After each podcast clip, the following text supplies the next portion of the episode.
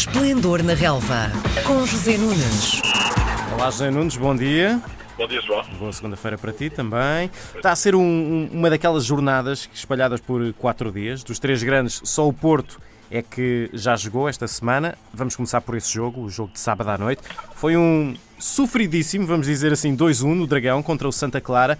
Na tua opinião, o que é que contribuiu para os azuis e brancos só terem conseguido marcar o gol da vitória ali mesmo no último suspiro do jogo? Foi um, um Santa Clara especialmente inspirado? Eu, vamos dizer, eu acho que há um conjunto de circunstâncias, há um cocktail de, de razões que contribuíram para, para isto. A a questão da, da, da pausa para as seleções, que evidentemente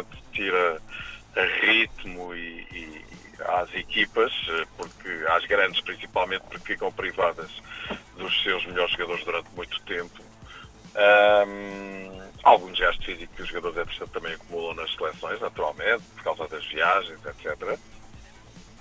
Mas ah, essa é uma parte da questão ah, que, ah, de alguma forma, se esbate um bocadinho ah, se nós pensarmos que no jogo antes das seleções, frente ao Portimonense, o Porto teve as mesmas dificuldades.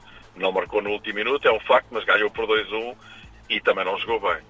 Ahm, o Santa Clara tem muito a ver com este conjunto de razões. Fez um grande jogo no estádio do Dragão e poderia perfeitamente ter eh, saído lá com pontos.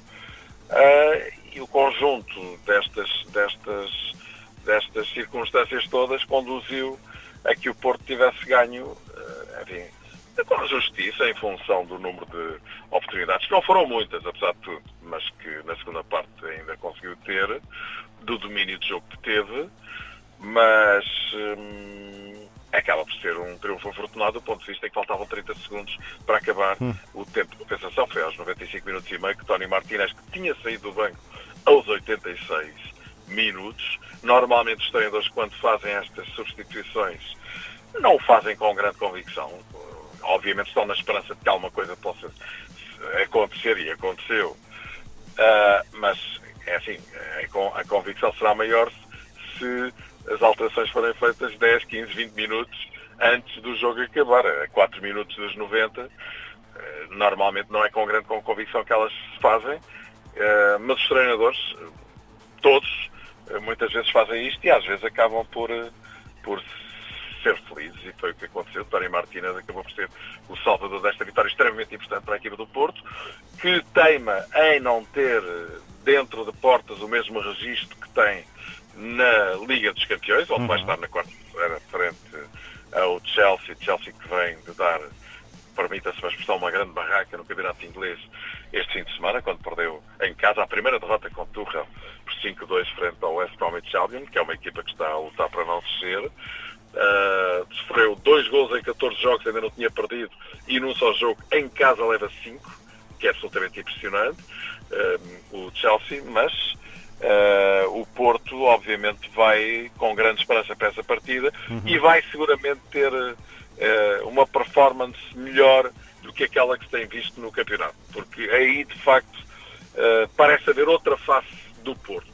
Seja como for, vão-se os anéis, fiquem os dedos, o Porto ganhou não jogou bem, a primeira parte é até bastante fraca, creio que Santa Clara até foi melhor nessa altura, mas levou os três pontos, isso é que é o fundo.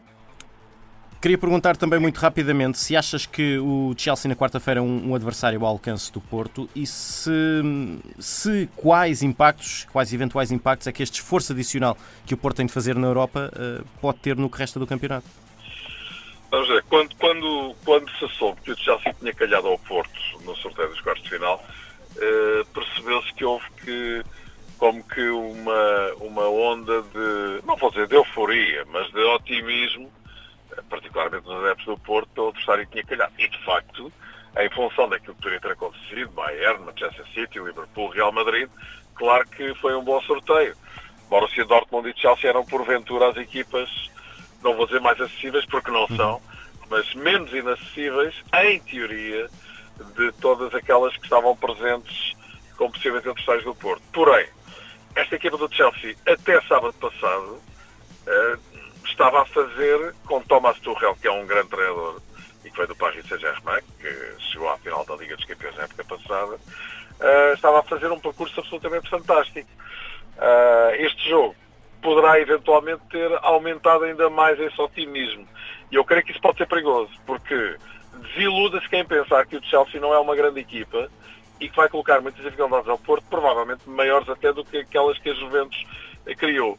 É uma equipa que evidentemente não tem nomes talvez tão sonantes, embora tenha, enfim, jogadores muito conhecidos e de grande categoria. De grande categoria são muitos. Mas, enfim, como as grandes equipas, os grandes tubarões do futebol europeu têm. Mas, em todo o caso, é uma equipa muito poderosa, muito perigosa, que teve, de facto, uma má tarde no sábado passado, uhum. até por força de ter jogado com 10 muito tempo, expulsão de Tiago Silva ainda na primeira parte, etc.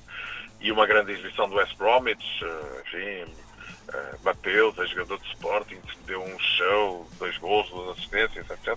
São jogos que acontecem. E por isso eu creio que o Porto vai ter de travar essa onda de otimismo, porque isso pode ser prejudicial à equipa. Finalmente, queria só dizer que o Porto tem vantagem em relação ao Chelsea de determinados pontos de vista. É uma equipa mais madura, mais matreira, isso é muito importante, mais habituada a estes momentos.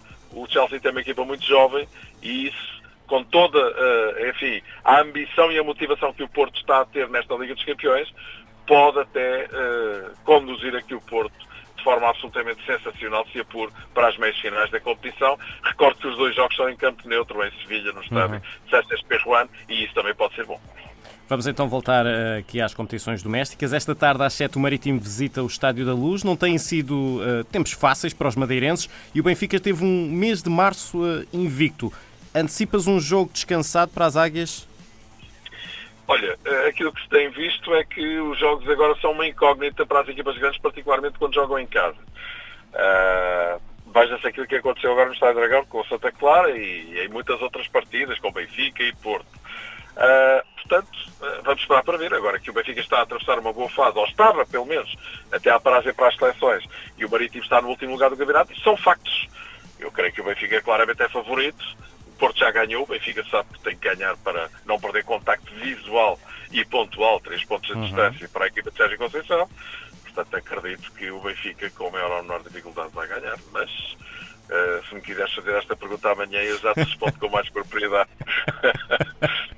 Muito bem, falta só falarmos do Moreirense Sporting, também mais logo, às nove da noite. Uh, em algumas das épocas anteriores, o Sporting deixou por lá alguns pontos.